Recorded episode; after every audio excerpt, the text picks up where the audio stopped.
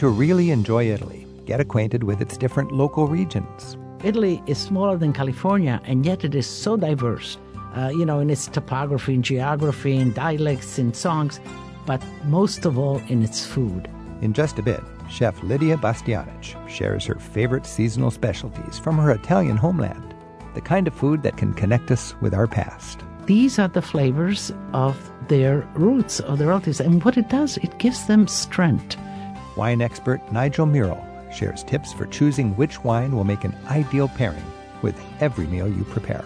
And there are some wines that need more time to breathe, some wines that need less, some wines that can simply open up in your glass little by little but some that benefit tremendously from being decanted for maybe a half hour or even longer. And listeners tell us what makes their hometown special. It's all just ahead on today's Travel with Rick Steves. Stay with us.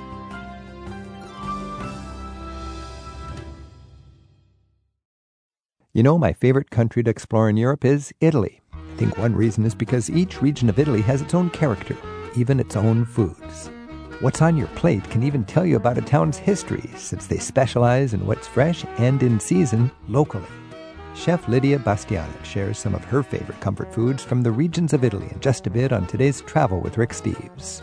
And later in the hour, a wine expert helps us know what to look for in making a great pairing with what's on the menu for tonight. First, let's get excited about a few places that are closer to home. In fact, what is it about where you live that makes it feel special? What would you recommend a visitor do to feel like part of your community? And what are some of the lesser known gems that people might overlook about your city? Our phone number is 877 333 7425, and you can email us at radio at ricksteves.com. Sandra's calling in from Toronto. Sandra, thanks for your call from Ontario. Yes. Hi, how are you, Rick? I'm doing great. Thanks for calling. Great. It's fun to do. I was just in your beautiful city a little while ago. I gave a talk I at the know. library, and it was wonderful. I have your book, and I knew you were in town that day, but I couldn't make it. I'm so sad I missed it. Well, you made this, so it's nice to have you calling in. And what do you want us to know about beautiful Toronto? Well, Toronto's a big city, so you know there's lots to do in a big city, but it's the lesser known things that I think people might want to know about. Such as?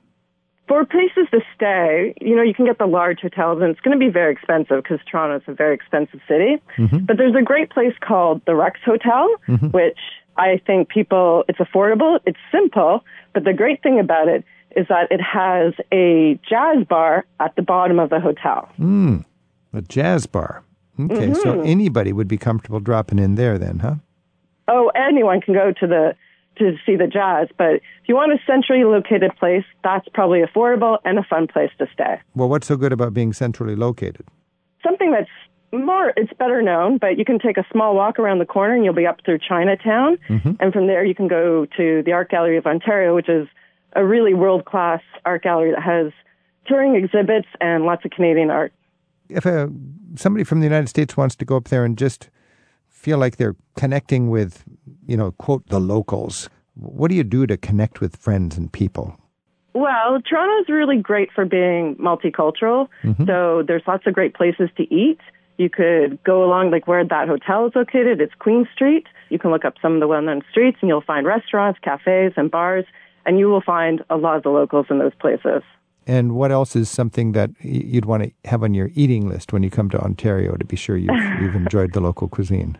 Um, well, I think most people might know the Canadian foods like poutine or Uh-huh. anything that has maple syrup flavored. But um, we have so many people from different parts of the world that you can try food from all over, and it can actually be a nice blend of two cultures too. So you'll see like. Yeah. You know, maybe something that's Middle East but mixed with Canadian. Because if you want cosmopolitan, you probably don't go to Saskatoon. Well, you can maybe be surprised. People settle all over the country. Well, so who that's good. But Toronto, I think, is a place where people from all over come. I Oh, mean, absolutely. When you come here, you will see people from all over. that's amazing. All right, Sandra, thanks for your call. Thanks, Rick. And from the same city, we have Adrian calling from Toronto, Ontario. Adrian, thanks for your call. How are you? I'm good. How are you doing? I'm great, thank you. Uh, were you listening when Sandra was talking? Yeah, I was. So it's great to hear someone else from Toronto. Yeah, so she talked about uh, the the Rex Hotel and uh, wandering around, staying in right downtown. What is your uh, tip for enjoying Toronto? Well, my favorite thing to do in the city would probably be going to the Evergreen Brickworks. So it was an old brick factory. It was kind of deserted for a while, but they really redone it recently. So there's um, farmers markets there, there's art galleries, there's restaurants, and there's really amazing trails, which I love to do on the weekends. I have a hard time envisioning this. It's an old brick factory, and now it's filled with Yeah, nature trails and art exhibits. It sounds yeah, like it's very unique. It's um, kind of in a, a bit remote from downtown, maybe like a 10 minute drive, but definitely doable. a. Is it kind of a derelict old factory that all sorts of creative people moved into? Yeah, absolutely. That's exactly what it's like. Oh, I love that stuff. So what, you would go there, Yeah. and it's like a park, and it's you, you see crafts. I would imagine there's a like a, a weekend farmers market or something. Yeah, yeah, there is. And there's a bunch of trails as well. There's even ones where you can go up kind of to like the top of a cliff and you have really great views of all of downtown Toronto. Is there a place for kids to stack bricks? You know what? I don't know about that. Um, they do have a lot of activities for the family as well. It's a really big. That's kind of uh, what I mean. There must be some family activities. What would you do with kids? Yeah, yeah. I know they have some community gardens and things like that. So it's Okay. a really great place to spend some time. Okay, so the Evergreen Brickworks. That's sort Mm-hmm. of a surprising angle of Toronto. It seems like. Yeah, yeah. It's pretty different from any other spot in the city. And then, if you were going to take me out to dinner, I guess we wouldn't Mm-hmm. necessarily go to Canadian food. I mean, we wouldn't have pancakes with maple syrup. Uh, w- No, what would- probably not. What would we do? Uh, well, it's so multicultural. It's hard to pick one place. Mm-hmm. Um, I think one place that I just went actually last weekend. Um, it's pretty popular. It's called Bar Raval. Um, it's Spanish tapas food, and it's so busy. It's such a hot spot for Torontonians that you can't even get a seat. You're honestly just standing um, Hmm. in the bar, kind of a maybe like you would do in Spain. Um, Mm-hmm. And the food is just amazing. And is there one area after dinner that you would just want to walk around, which you'd just see all sorts of action and liveliness, both on the streets and in the bars? Yeah, I'd say Kensington Market is probably the best place to, to walk around and spend some time. Kensington it's just such a hub for all these different cultures that you can just go, you know, there's a restaurant from an Asian restaurant and then you go somewhere else and there's Mexican food. So it's just such a mix of cultures there. Um, it's a really creative space as well. So it seems like Toronto is the dominant city in Canada in so many ways. But if Yeah. you if you were going to go somewhere outside of Toronto that you think is really happening and exciting, what what city is most impressive these days? What would surprise Mm-hmm. Yeah, well, I've you? actually just um, lived in Halifax for six years. It's on the east coast of Canada. Hmm. Um, it's a really charming city. Um, you know, lots of good seafood. You know, it's on the ocean. It's Mm-hmm. really beautiful. So I, I definitely recommend that. It's about a two and a half hour flight from Toronto. okay. And I've always wanted to Mm-hmm. ask a Canadian this, but why would anybody live in Edmonton? You know what? I've never been to Edmonton, and I don't really have a desire to go. So I mean, it's like you know, Minneapolis is cold in the winter, and Yeah. that's like the tropics compared to Edmonton. yeah, I I don't know why people you know want to live nice there. I'm not totally there. sure. There's nice people there. My grandparents homesteaded up there a hundred years oh, ago. Yeah. Oh, that's cool. But yeah. uh, I just still uh, want to know, of all places, why would you put your tent stakes down in Edmonton? Yeah, I'm not sure. I've heard there's a really big mall. I've heard that's a, a Huge very mall. Big Well, well, there's a big Edmonton. there's a big mall in, in Minneapolis also. So that's maybe what you Yeah. do when, when it's just godforsaken outside. Create a Yeah. Mm-hmm. huge mall. All right. Well, Toronto is the uh, Canadian great city du jour. Okay, Adrian. Thanks Yeah, for your absolutely. call. All right. Okay, thank you. Take care. Bye. We're finding out what makes the town where you live feel special enough for the rest of us to visit right now on Travel with Rick Steves. We're at 877 333 Rick, and by email it's radio at ricksteves.com. Paige in Buffalo, Wyoming emails us this pitch for where she lives. She writes Wyoming usually isn't on anybody's top 10 list, excluding our beloved Yellowstone National Park. But I'd like to make a case for the town of Guernsey. I grew up in Wheatland, a much bigger town of 3,500 people, about a half hour away. We were fortunate enough as school kids to take field trips to the Oregon Trail Ruts and Register Cliff, both of them landmarks not far from our town. The pressure from so many wagon wheels actually left grooves in solid stone. Another 30 minutes away will take you to Fort Laramie National Historic Site. A whole cast of actors helps this world come alive during summer. I still have vivid memories of eating hardtack and of hearing the working howitzer. Even for those who aren't history buffs, being in small town Wyoming and surrounded by rugged sagebrush country makes one appreciate all the hardships those early Americans faced when they headed west. Thanks, Paige, for the report on what sounds like a beautiful corner of Wyoming. Craig's calling in from Chicago. Craig, thanks for your call. Hey, Rick, it's great to talk to you. Yeah, you too. What do you have in mind? Well, I live in Chicago, and when a lot of people come here, they go to certain popular spots, such as Wrigley Field, the Sears Tower, Navy Pier. And those are nice, but there are a couple things that people miss. One of my favorites to recommend is the Garfield Park Conservatory. It's the world's largest underglass conservatory. It was built in 1908. The landscaping was designed by Jens Jensen, hmm. the famous landscape architect. Now, your typical underglass conservatory, you could walk in in a circle, and it's like 10 to 15 minutes. The Garfield Park Conservatory is so large, I think it takes an hour, and that's just walking without stopping. So, you, Craig, by conservatory, is that like a greenhouse filled like a, a park under glass? Yeah, it's five acres under glass. Whoa. And is it different little environments? Would there be the uh, the arid area and the temperate area and the rainforest, or is it just a lush garden? They have plants from every part of the world, from Africa, from Asia, from Europe, from Australia, and some of the plants that were planted in 1908 are still growing. That sounds like a, a, a great thing to put on your list. The Garfield Park Conservatory. And how far? How do you get there from downtown Chicago? Chicago has the elevated train system. There are eight lines. The green line runs near there. In fact, there's it's called the Conservatory Stop, and it stops right there. Mm-hmm. You go down, and the entrance is practically staring you in, at you in the face. So that's uh, over hundred years old. What else is from that yep. period, around the turn of the 20th century, that would be a sort of a, a little look at the elegant life of Chicago in, in the 19, early 1900s or late 1800s? Another one I'd recommend is the misnamed auditorium theater. When you hear the word auditorium, you think of something from, you know, school days. You mm-hmm. go to mm-hmm. the school auditorium. This was designed by Louis Sullivan and was opened in 1889. Hmm. It's stunningly beautiful. It has the old proscenium arches. Hmm. And would you go to a concert there? Uh, do they have uh, certain kinds of performances? Is it turned into a, a popular venue, or, or what kind of art would you hear there? They specialize in dance performance. The Joffrey Ballet is that's its home. They have a okay. the, the Joffrey has its own building, but they always perform at the Auditorium Theater. Okay. And so, there's a little bit of interesting history too. The first time a sitting American president came to Chicago was when was to open the Auditorium Theater was William McKinley, hmm. and he inaugurated the theater in 1889.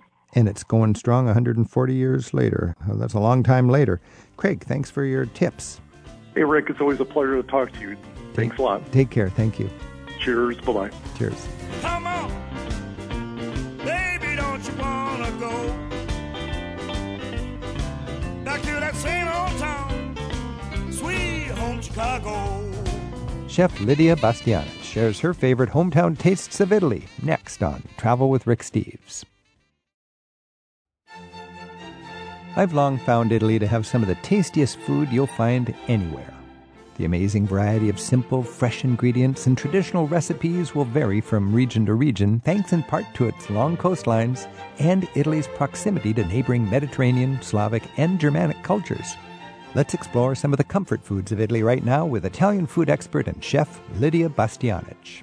Lydia has made a career out of being a chef, television host, author, and restaurateur. She was born in what used to be an Italian enclave on the Istrian Peninsula her family escaped Tito's communist regime during the Istrian Exodus and eventually settled in New York City. Lydia writes about her family's story and the recipes of her childhood in her book, My American Dream A Life of Love, Family, and Food. Lydia, thanks for being here. Oh, my pleasure, Rick. So, how long have you been doing your Lydia's Italy show now on public television? The show is on 20 years now, Rick, so it's been a while. Wow before that, you were, uh, I understand you were a Master Chef guest on Julia Child. Well, how it all happened was when I opened Felidia in 1981, I became the chef there. We had restaurants before, but I wasn't the full blown chef. But when we opened Felidia, I decided that uh, you know Italian American cuisine was the cuisine then, still is now, and it's delicious.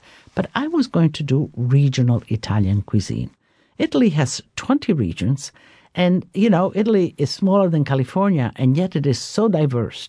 Uh, you know, in its topography, and geography, and dialects, and songs but most of all in its food. And it's just so much to tell about Italian food. And that's what I started doing at Felidia. Well, Lydia, started, let's, let's talk about that just for a minute because this is a travel show and we're all dreaming of going to Italy. And of course, we know what art to see and we know what museums to see and we know what hikes to take.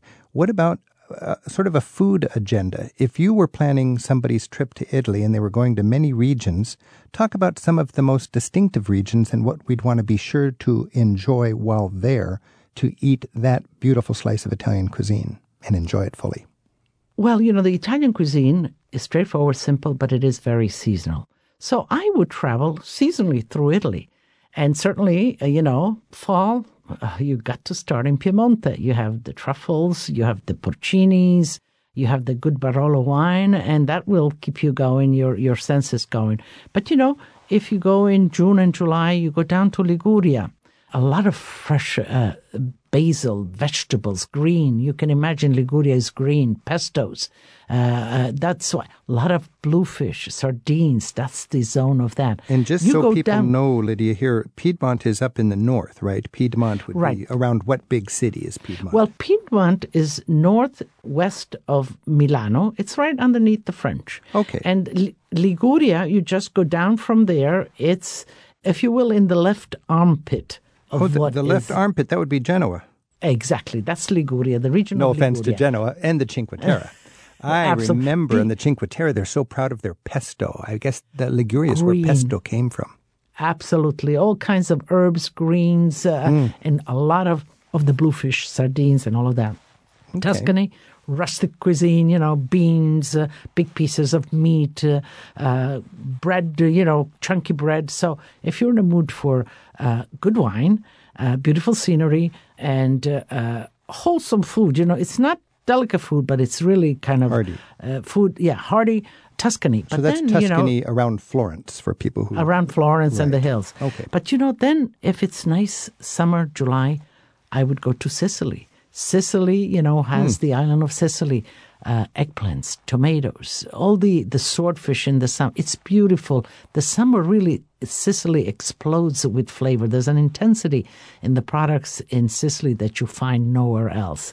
And at the same time, And by the way, about go- Sicily here, before we leave, that beautiful, that's the football at the end of the boot of Italy, right? And exactly. And Sicily is different than a lot of Italy because it has this layer cake of civilizations, so many conquering civilizations coming through, and many of them left a little bit of their food heritage, didn't they? And we enjoy that today when we eat in Sicily. Absolutely. If you're talking about, you know, rice, uh, raisins, pignoli nuts, oranges, dates, they all came from the uh, Middle East through Sicily into Italy. So, and Italy was uh, under the Spanish rules. Uh, so it has a lot of that kind of Mediterranean, lower Mediterranean and Spanish flavor. And then you just cross over the Stretto di Messina, which is that little piece of water, and you're into Calabria. And Calabria is wonderful. It's wonderful in the summer and into the fall. It has this explosive use of peperoncino. It has wonderful peperoncino, wonderful licorice, liquirizia. What is peperoncino? Pepperoncino is hot pepper. Ah, it's, okay. It's you know it's like the Italian version of Tabasco, if you will. Ah. You know, it's like nduja now. uh, nduja is in style now. It's that kind of red paste that you spread or put. That's Calabria. Ah. Wonderful with its cheeses. Calabria has a lot of, of the, the Greeks, you know, the Odysseys and all of that, the story. That's the travels to Calabria. Oh, yeah. And so it has a lot of the Greek influence in its cooking. And you move over to the heel of Italy, which is Puglia. Also, a lot of Greek because it's right over, you know, when the wars in Greece, uh, the Trojan Wars and all, escaped into into what is now Puglia of Italy. There, what they have wonderful fish, of course, because it's the little heel, has uh, water all around it.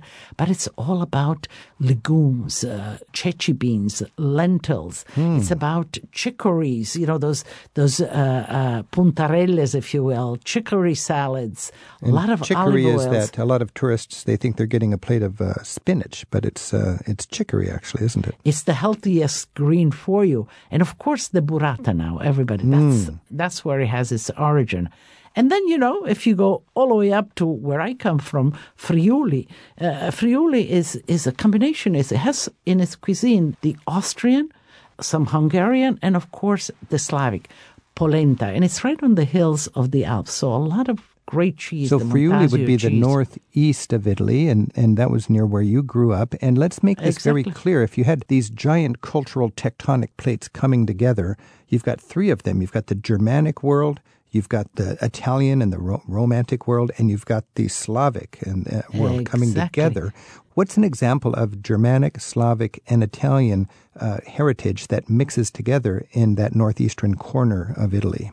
if you have the the the Germanic, uh, you have the uh, the Spätzles and the Speck, which is the smoked prosciutto. Ah, the Dolomite, up in the Dolomite Mountains. That's what yes, you have. Yeah. exactly. Uh, the the uh, Slavic is they ha- they make a brovada there, which is uh, pickled turnips, and then they shred it, and it's like sauerkraut, and they use this pickled turnips. Uh, as a vegetables in soups, it's brovada with musetto. Musetto is this delicious sausage that in in Emilia Romagna they call it cotechino. That's uh, very, very kind of a lot of those cured meats, so German, Slavic, and then of course the desserts that are kind of again uh, a mixture of of the Austrian. We make there um, a gnocchi col susino, which is a, a potato gnocchi, but instead of the little gnocchis, it's a big gnocchi. We put plums when they're ripe or plum jam. I jam love in it. I love it. I want to go we there and cook it. We cook it, and and then we roll it in cinnamon and breadcrumbs, and it's so delicious. And I have people, you know, that are Austrian, uh, even even as far as uh, Czech and whatever. Says, you know, my mother used to make that. I said, well, we make it up in Friuli, Venezia Giulia. And you know, Rick, now when I go home, we have our home uh, near Cividale del Friuli, the medieval town of Cividale del Friuli, which is beautiful.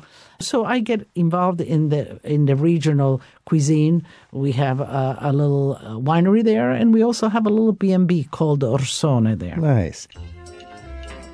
Our guest right now on Travel with Rick Steves is celebrity chef and Italian food entrepreneur Lydia Bastianich.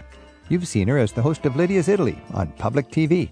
Lydia's also written 15 cookbooks, including her latest with recipes from her flagship restaurant, Felidia, in New York City. Lydia also tells the dramatic stories of her close knit family and how they eventually settled in the United States in her book called My American Dream A Life of Love, Family, and Food. You can listen to our interview on that topic in the Travel with Rick Steves archives at ricksteves.com slash radio. Look for program number 546 from December of 2018. Lydia, when we think about Italian food, I think it's the case in a lot of cultures. In America, we learn about the cuisine of a land by the people who bring it to us, and the people who br- come into our country are oftentimes the poor and the, the desperate corners of those countries. Consequently, they'll bring a lot of the cuisine from the poor class or from the poor regions. In America, would you say that's fair that people came from the poor parts of Italy and we eat a lot of um, recipes that would be uh, for the lower classes? Absolutely, Rick. You know, and that's how the Italian American cuisine was born. It's which is quite different than the regional Italian cuisine when you go to Italy and eat. And that is precisely that at the end of the How so uh, exactly? 18 Oh, Talk just specifics because I get a sense that Americans think this is Italian, but no, it's actually Calabrian or, or wherever these people came from. Well, some of the first the, the first influx of Italian immigrants at the end of the 1800s came from basically three regions, which is Sicily, Calabria, and Campania, where Naples is. So those three regions were the first immigrants. Those were the poorest region, and uh, they came on their boats, not bringing anything, much of anything, and they came to a new country. They brought their memories of what they cooked. but they had none of the ingredients. And a cuisine is very difficult to transport if you don't have the right ingredients. So they adopted the ingredients that they found in America and with the memories of how to cook them. And this new cuisine, the Italian American cuisine, was born. Is that Uh, like is- spaghetti with meatballs? Because I don't think of that as Italian as much as American. It's not. It's very much American. So uh, the spaghetti, of course, yes. The sauce, uh, absolutely. In Italy, they do. But when they came to America, these immigrants, what was abundant in America was meat, and meat signified for this this uh, these people celebration.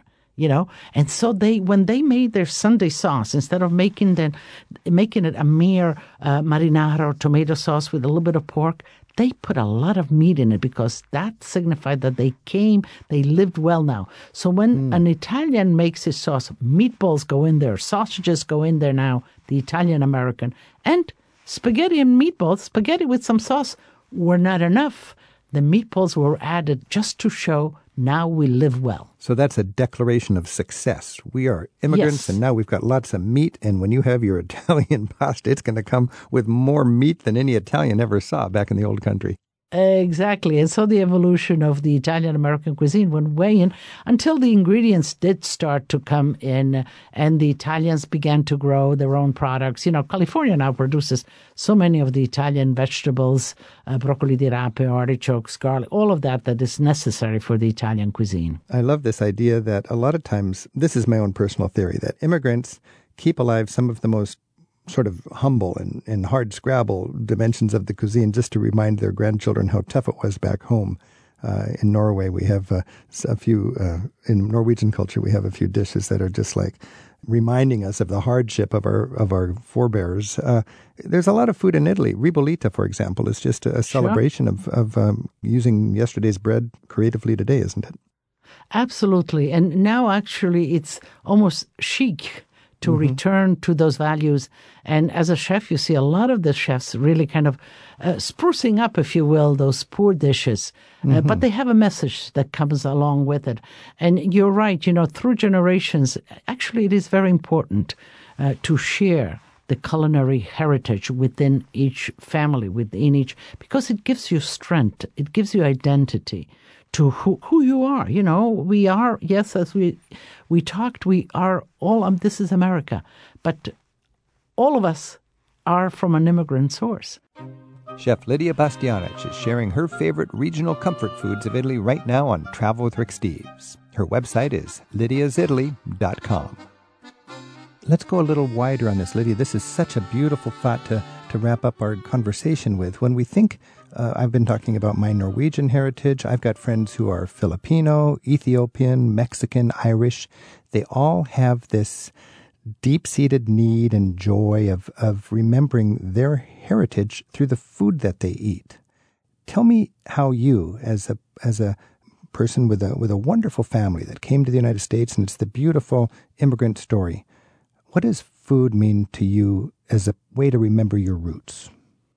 Food is my way of sort of honoring, remembering, and transporting my roots through my future generations, my children, my grandchildren. For me, it's very important that they understand, you know, what my grandmother cooked, what my mother cooks, the flavors.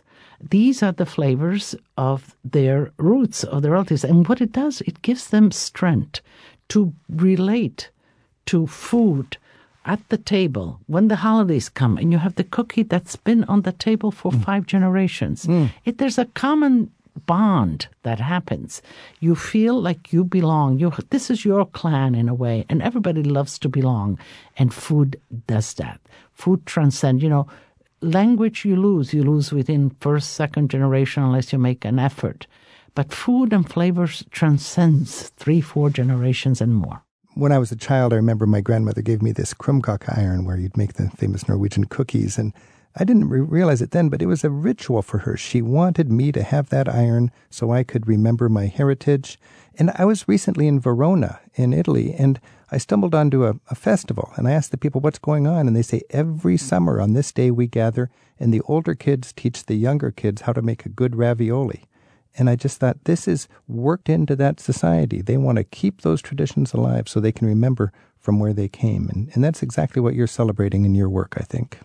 Yes, I am, and I sense, you know, even the the people that that come to me that have that are three, four generations Italian, when they watch me, they say, "Oh, this my grandmother used to make it. She never gave me the recipe. Oh, thank you, Lydia." They relive through my recipes and whatever their own life, their own heritage. Lydia Bastianich, what a delight to talk with you and, and to celebrate this culture, to celebrate your work. Um, best wishes with Lydia's Italy, and congratulations on your new book, your autobiography, My American Dream. Grazie, Rick. Ciao, buon lavoro. So, as we say at our house, cin cin en. Tutti a tavola a mangiare. e bere.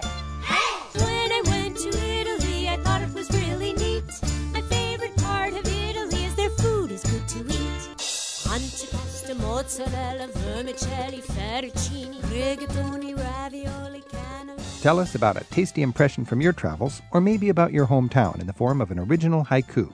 The radio section of the ricksteves.com website has details for sending us yours. Here are some recent hometown haiku our listeners have sent us. Amy Schumann from Cleveland gets to hear Travel with Rick Steves on Saturdays on WCPN and Sundays on WKSU. She sent us this haiku about her city. Beautiful city, the U.S. best kept secret, Cleveland, Ohio. Barbara Martinez moved to Savannah from Chicago and hears us on Georgia Public Broadcasting's WSVH. She sends us a haiku about both of her cities. City on the lake, worldly, artistic, friendly, sweet home Chicago. And nestled by the sea, charming historical squares connect Savannah. And Mike Mahalik from Sequim, Washington describes what it's like to bicycle on one of the islands near his home on the Olympic Peninsula. San Juan bike touring, spirit soars high and pulls me like a big blue sail. Tell us about your travels in an original haiku poem. There's a link for sending them to us in the radio section of our website at ricksteves.com. Up next, a wine educator explains how to plan for sublime wine pairings and updates us on the wine industry trends in Europe. Cheers. It's Travel with Rick Steves.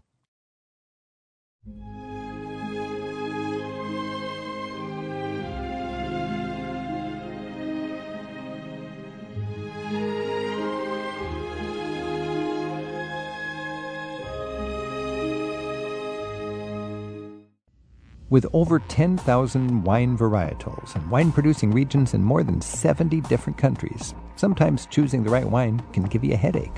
The wrong flavor profiles could throw off an exquisite meal, but the right wine can make it sing. Wine expert Nigel Muro grew up in California and now lives in Madrid, where he's a certified wine educator. Nigel, do you have to be a sommelier to really understand wine pairings? I mean, what exactly is that? Uh, somebody is somebody that works at a fine dining establishment that is in charge of the wine list, is in charge of buying wines for the restaurant, in charge of training staff for appropriate, obviously, service, and obviously going over and helping customers decide on which wine is appropriate. So the whole manager of the wine dimension of a great restaurant. Absolutely. And So- it requires many different skill sets. More than just coming to the table and say, let me help Right. you with the menu. Right. I think a lot of people forget about the background that goes on. So what does it take to become a, a sommelier? Well, there are different wine education programs throughout the world. The two most common are the uh, Guild of Sommeliers, based here in the States, Mm-hmm. and the WSET program, based in London.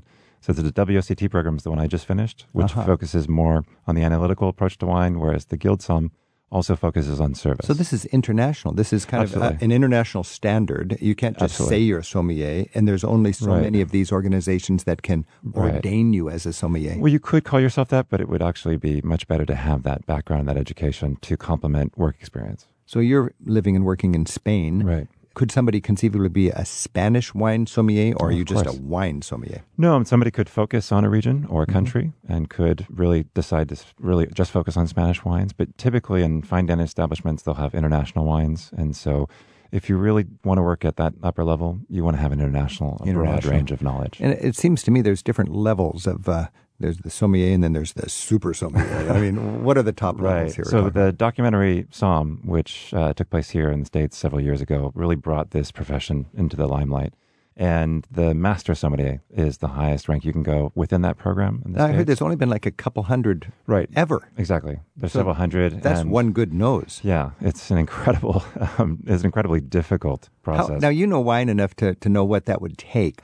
How would you describe a master sommelier in a way that would just blow me away? How good It's are they? Somebody that would be able to, we say, break down a wine, its components, and locate the grape variety, the region, the vintage, obviously its quality evaluation, and its potential for aging just by tasting the wine without any other information. So uh, blind taste, blind the tasting, ultimate blind absolutely, taster. I've, I've been in vin- vineyards in France where the vintner will say, "Here on this hill, Right. it's that," and just here on the other side of the road, Absolutely. it's that, and it's radically different. Exactly. And so that level of education would be able to explain. So the the, the sommelier, the master, could could Right. take a sip of that in the town nearby and go, mm-hmm. "Oh, that was from this side of the road." Possibly. It's really a question of saying, why does this wine taste the way it does? Is it because of the climate, the soil? Obviously, there are multiple factors. And so maybe locating an exact vineyard parcel becomes much more difficult, but they would definitely be able to tell you the climate, the soil types, obviously the grape varieties. And they would know the the year by the character. Of the Most of them are able to nail it down within a year or two. That's pretty incredible. That must be Yeah. a fun challenge for I have you. not reached that. No, but, but still, you can close, yeah, you can yeah. have, do a blind tasting and Right. I'm sure wow me. Now this was originally, I guess it goes back to being the king's wine steward. What's interesting, so that leads me back to there's the Guild of Somm program here in the States, and then there's the WSET based in London. And that was based in London because the British wine trade had to educate its sommeliers and its wine professionals, being Okay. the major importers of the world, Yeah. not being a producing nation. And so that's the program that I did was the WSET level four. So they'll counsel restaurateurs on how to make wine uh, the top level of quality with their food. What, yeah, and also exactly, just basically how the wine trade works, being such an important importer, of understanding who the competitors are, which wines are better, and So why. a lot of it is business decisions. Absolutely, absolutely. So it's it's an expertise in wine, but it's also an expertise in the business. right in wine business as So well. a sommelier makes a, a lot of money. It's ultimately paid for by the diner. What's the practical value of a sommelier?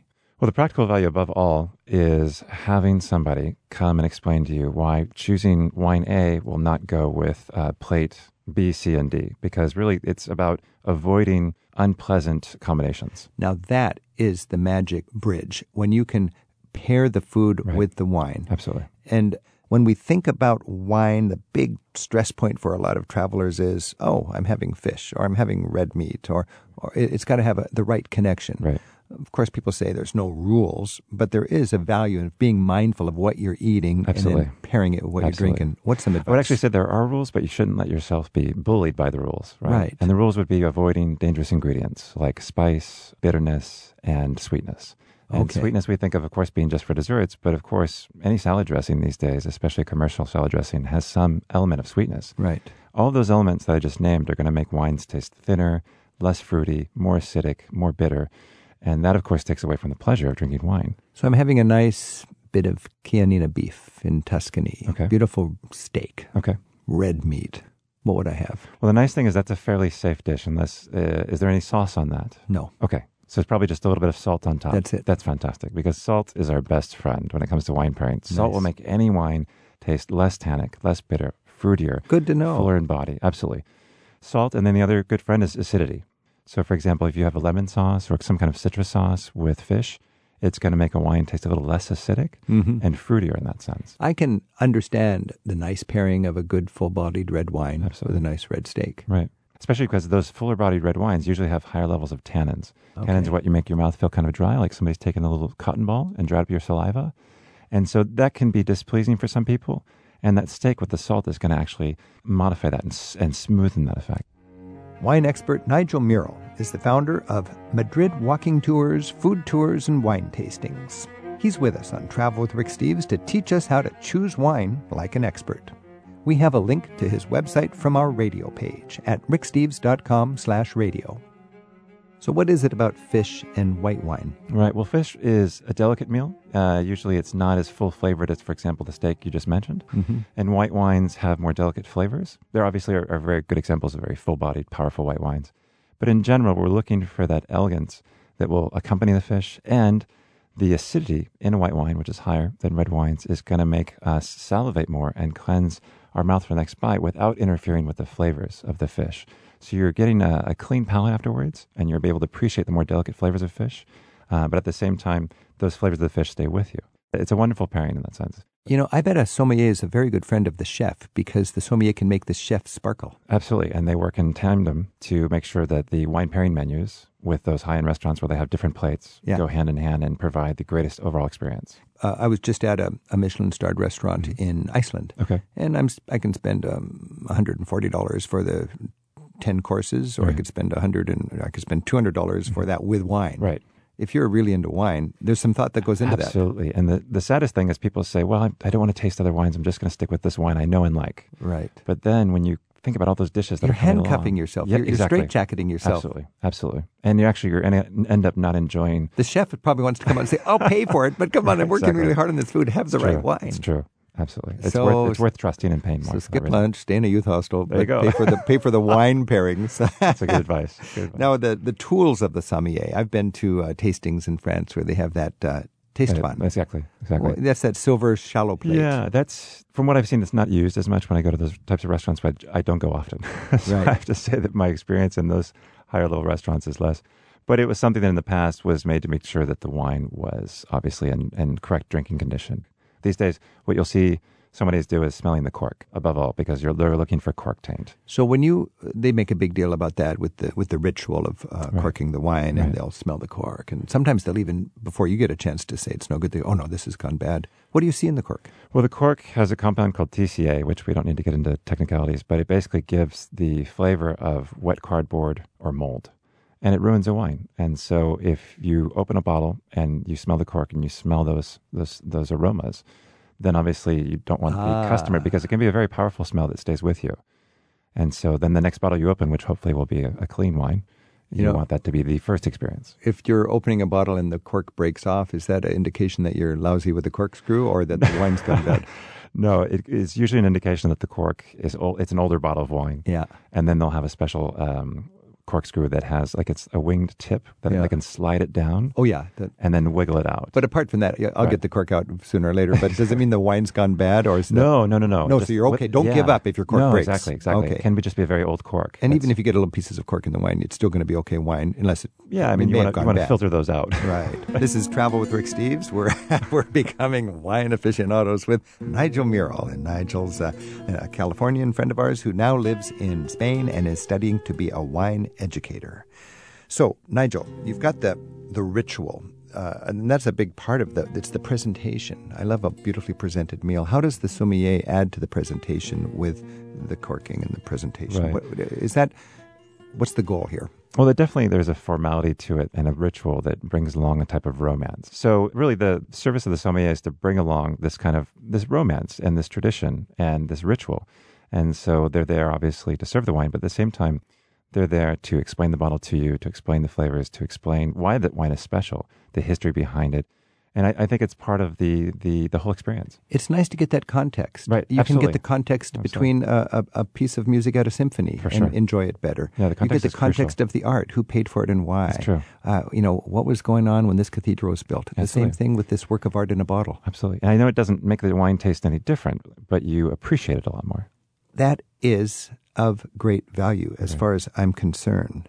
Now, when we go to a fine restaurant, there's this decanting. Right. And some, right. For some people, it just seems pretentious. But uh, what's going on here? What you're doing is you're allowing the wine to come into contact with oxygen. And it, that's interesting because a wine that is under cork for a long time, it has to learn how to breathe again, in a sense. And so by allowing it to come into oxygen, you are allowing the aromas to open up, to become more accessible to yourself as a, as a consumer.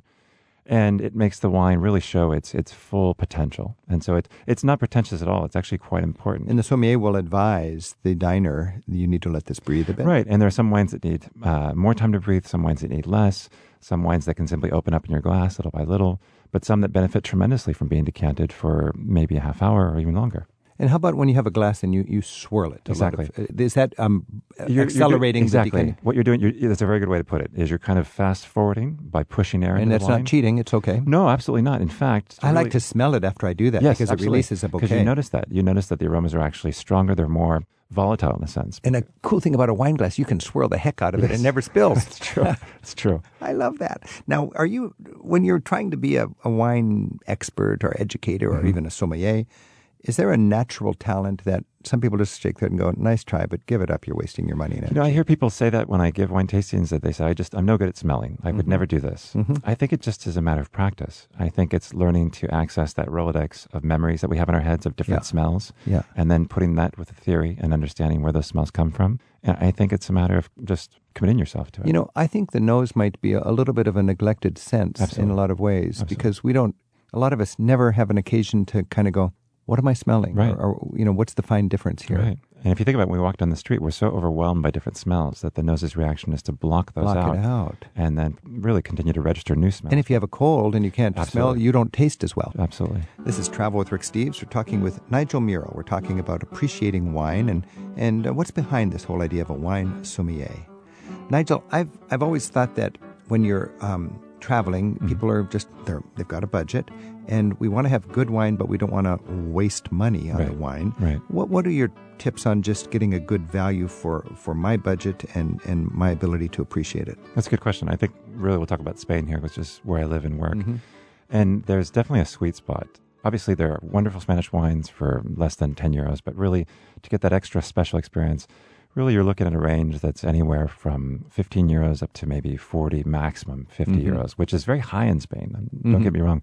But I So you're think talking a, a 25 30 $40 bottle of wine. Exactly. And so I think that's the real sweet spot where you can find some amazing wines. I was once at a at a wine shop in Greece, and I said, "I've got thirty dollars for a bottle of wine. Mm-hmm. What should I get?" And he said, three bottles."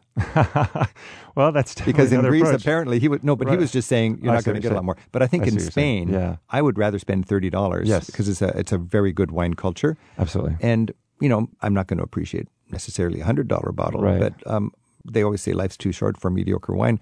I don't want to go to a dinner in in San Sebastian and, and spend ten dollars for a bottle of wine. Right. If I'm going to drink it, it's Absolutely. worth thirty dollars to me. I think the one thing I'd add to that is that many people think by spending a lot more, they're going to get a better and better bottle of wine. But there's definitely wines that are, are that expensive, but they're made to drink many, many years down the road. And by Ah, opening them early, we're actually not getting very much. So that's part of the value is, Absolutely. is is getting it at the peak. right, right. And so some wines are made to drink within the first couple of years. And also, people are suckers for the brand. When you go to Tuscany, I want Brunello di Montalcino. You're going to pay double for Brunello di Montalcino for something that doesn't have the brand that's just over the border. and you could definitely, it takes a little bit more research, but I think that by doing that, you'll find better value. It'd be nice to have a sommelier. Absolutely. Absolutely. I think there's kind of an image that red wine is better than white wine. Yeah, I- could see that. It goes through periods of time when you look back, depending on what decade you're in, there's trends. But it's true that red wine um, over the last 20 years has kind of taken the forefront, especially with the rise of red Burgundy. And Yeah. so I can see why you say that. Because, I mean, on the Rhine River, you're going to have white wine. Right, absolutely. And that's But in think. Burgundy, Right. you're- not going to have white wine. Well, you, it depends. You might have a wonderful Chardonnay. It depends on Oh. what part of Burgundy you're in, but it's true. Okay. It's red Burgundy that's really at the forefront. Because when I just feel like, oh man, I just absolutely love this. It's a red wine Right. in Spain, France, or Italy. Right, right. I mean, I love both. I think anything that's well done should be appreciated. Yeah, N- and, and you're right. And I, I like to spend extra on a white wine. Right. When I'm in Vienna, Absolutely. I'll, go, I'll go for the most expensive Gruner Veltliner. Right. And I I'm glad Gruner I do. Veltliner. Absolutely. Gruner Veltliner, oh, That's a wonderful beautiful grape. white wine. That's great. This is Travel with Rick Steves. We're joined by wine expert Nigel Mural, and Nigel's a, a wine educator. Now, I'm a little skeptical about um, developing societies that say, "Oh, this wine is is the, the big new thing," uh, because they need it for their economy. But when you've got, if you're going to Moldova or, Okay. or, or you know, It's a region I don't know very well. well, let's say you're going to some some country that's you know just emerging, Right. And they're bragging about their wine, Right. What do you find? I mean, it's a diamond in the rough at best, I would think. I, you know, there's a there's a two pronged approach here. One is local pride, which is always a good thing, Right. And they should be promoting their their domestic product. Another thing is um, perhaps you wonder have they done comparisons with other wines outside the region or outside the country? Yeah. And when you're tasting those wines, you can see potential or you can see excellence. You can gain an appreciation of the of the heritage of Right. many generations of a wine culture. Right. And in Italy and in France and in Spain, you have that uh, that nobility Right. in the wine. Right. Another interesting thing is a society that decides we're going to pull back on the table wine Okay. and produce less Right. and better. Which that's a trend across Europe. Yeah, and I've I've really noticed that because uh, when I was a younger traveler, it was just great table wine, Right. you know, Chianti. Right. Now there's less of it, but and it's, people it's good consume more quality. back then when yeah. you were younger. Absolutely, people consume less these days. right. And so the the trend is to make better wine, and people are willing to pay a little bit more, and but they're consuming less, and that's actually a healthier trend as well. So It's a fascinating evolution. it is, it is, and it's better for wine production because it focuses on quality. Wineries able to make a little bit more. At the end of the day, if they don't survive, we can't drink.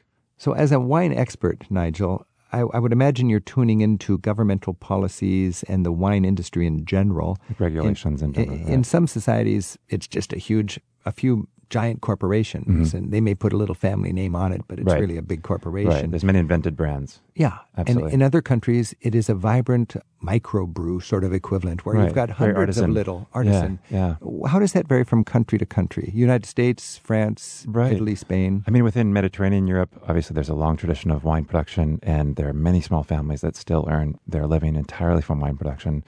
In the United States, The United States, you de- yeah, you definitely find well, there's a little bit more disposable income in the Mhm. United States compared to Europe, and so you'll find in California, where I grew up, obviously people are willing to pay a little bit more, but Mhm. of course, great prices are more expensive, labor is more expensive, and so some people complain, "Oh, this wine is so expensive," but you have to understand what the costs of production are as Mhm. well, and so it's sure it's great when you find that really really good deal.